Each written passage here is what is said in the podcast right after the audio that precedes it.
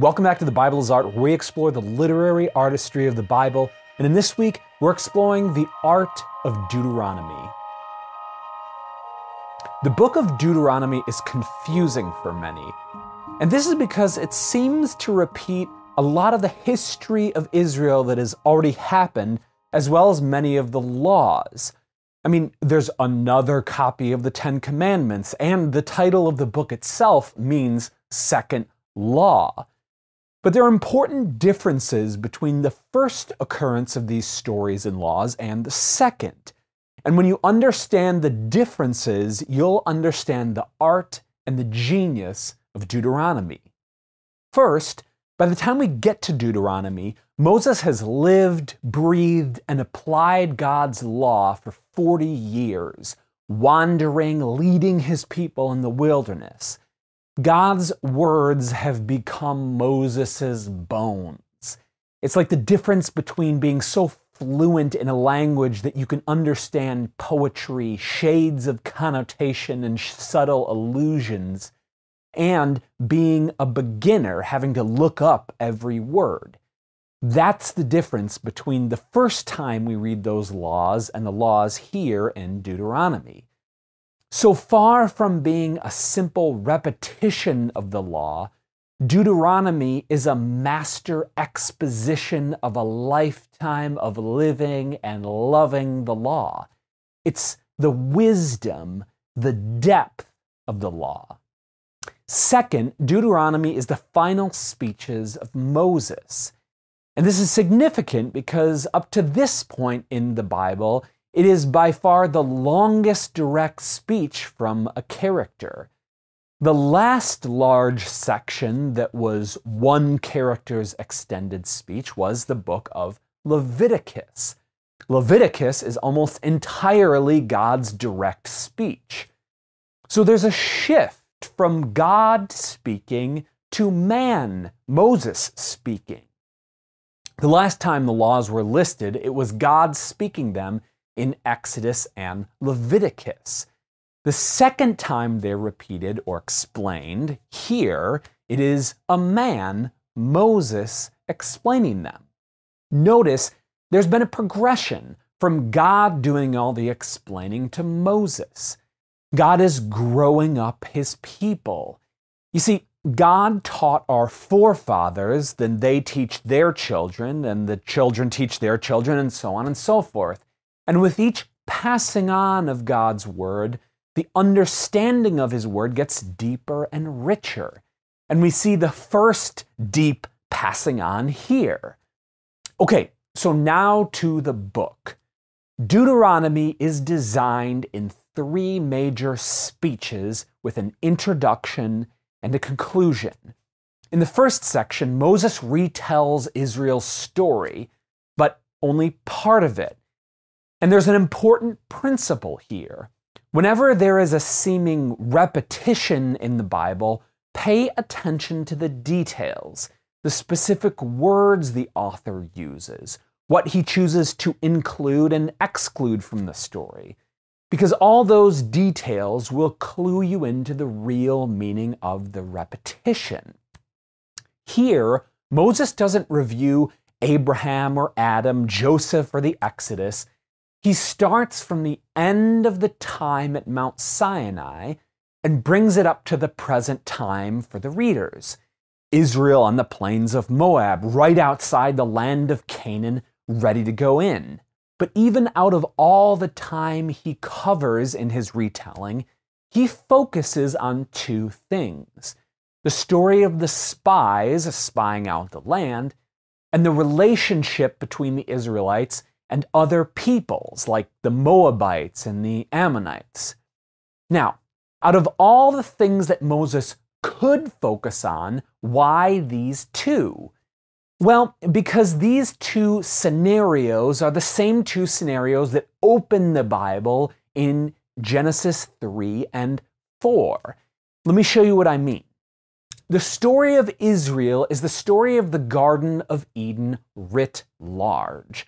So, just as you have a son of God, Adam, who was given a law and a land, and he disobeyed and was kicked out, So Israel, God's son, is given laws and land and disobeys and is kicked out, what we call exile. That's the macro structure. But here, Moses highlights a few particular correspondences.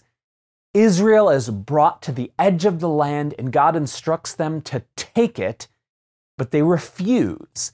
This is the inverse of the garden where they were told to not take, and they took. Well, then after, God says, Fine, you can't have the land. Then the Israelites want to take it, but they're now disallowed and they are defeated when they try to take it. The same sin as in the garden, taking something that is not theirs. The next series of episodes recalled in Deuteronomy has to do with the interactions between different peoples during the 40 years of wandering in the desert. And interestingly, Moses will tell them that some of these people are their brothers. For instance, in Deuteronomy 2, Moses says, You are about to pass through the territory of your brothers, the people of Esau who live in Seir, and they will be afraid of you, so be careful. Do not contend with them. This corresponds to the next episode after the sin in the garden Cain and Abel, a brother brother conflict. James B. Jordan has pointed out this pattern. The first sin in the Bible is a sin against God, and the second sin is a sin against a brother. And this is the same pattern in Deuteronomy. The first sin is a sin against God in not taking and then trying to take the land. The next scenes have to do with brother brother conflict, how you relate to your neighbor. So, in this section, Moses wants to remind the second generation coming out of Egypt to not duplicate those original sins against God and neighbor, but to instead love God and neighbor. Well, in the second and main section, chapters 4, 44 through chapter 26, there are a collection of laws, but not a random collection of laws. They are an artful and wise collection of laws. You see, these laws are organized around the Ten Commandments. Many scholars have noted this arrangement, and although there is debate on the precise seams, exactly where one section or commandment ends and the next section begins, the fact that they are organized in the order of the Ten Commandments is clear. But I said that they are not just artful, but also wise. And this is because they're not just repetitions of the Ten Commandments, but explanations of how they apply in a myriad of situations. Moses explains the implication, the presupposition of these laws. He speaks as someone who has lived with, pondered, prayed over, and applied these commandments for 40 years. Bernard Bell provides a wonderful summary of Deuteronomy's application of the different Ten Commandments. For instance, in the section about the fifth commandment, honoring father and mother, Moses applies it to not just your own father and mother, but also respecting authorities. Or Commandment 8, you shall not steal, applies also to property violation. Well, after the explanation of the law, in the next section, chapters 29 and 30, Israel renews their covenant, and God says, like Adam, he is placing good and evil before them, and they are to choose the good. In the last section of the book, chapters 31 through 34, Moses will speak two poems. Once again, just like there's two poems at the beginning of the Bible. The first poem will be to Israel from Moses, like Adam's poem about his wife when she is created.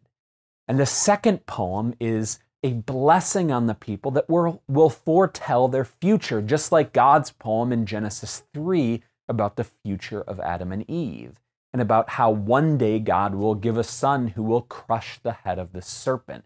Once again, the story of the garden writ large. In the final chapter, Moses will die, being barred from entering the land. And once again, just like in Genesis, God had put two angels with flaming swords guarding the way back into the land. So here, the leader must die in order for Israel to enter back into the land to be with God. So far from being a simple retelling of Israel's story, Moses crafts it in subtle ways to bring to the surface things that were below. And that, my friends, is why the Bible is art. Thank you so much uh, for watching the video this week on Deuteronomy. Um, um, I really appreciate you guys watching. If you guys would like to support the channel, that would be wonderful. Uh, you can go to uh, the um, patreon.com slash the Bible is art. Um, if you would uh, like to check out other things, I've got a bunch of resources on the website. You can go to um, thebibleisart.com, a bunch of audio resources and a tool I built there. Um, love if you have any comments, you can leave them below. Thank you so much and I'll see you in the next video.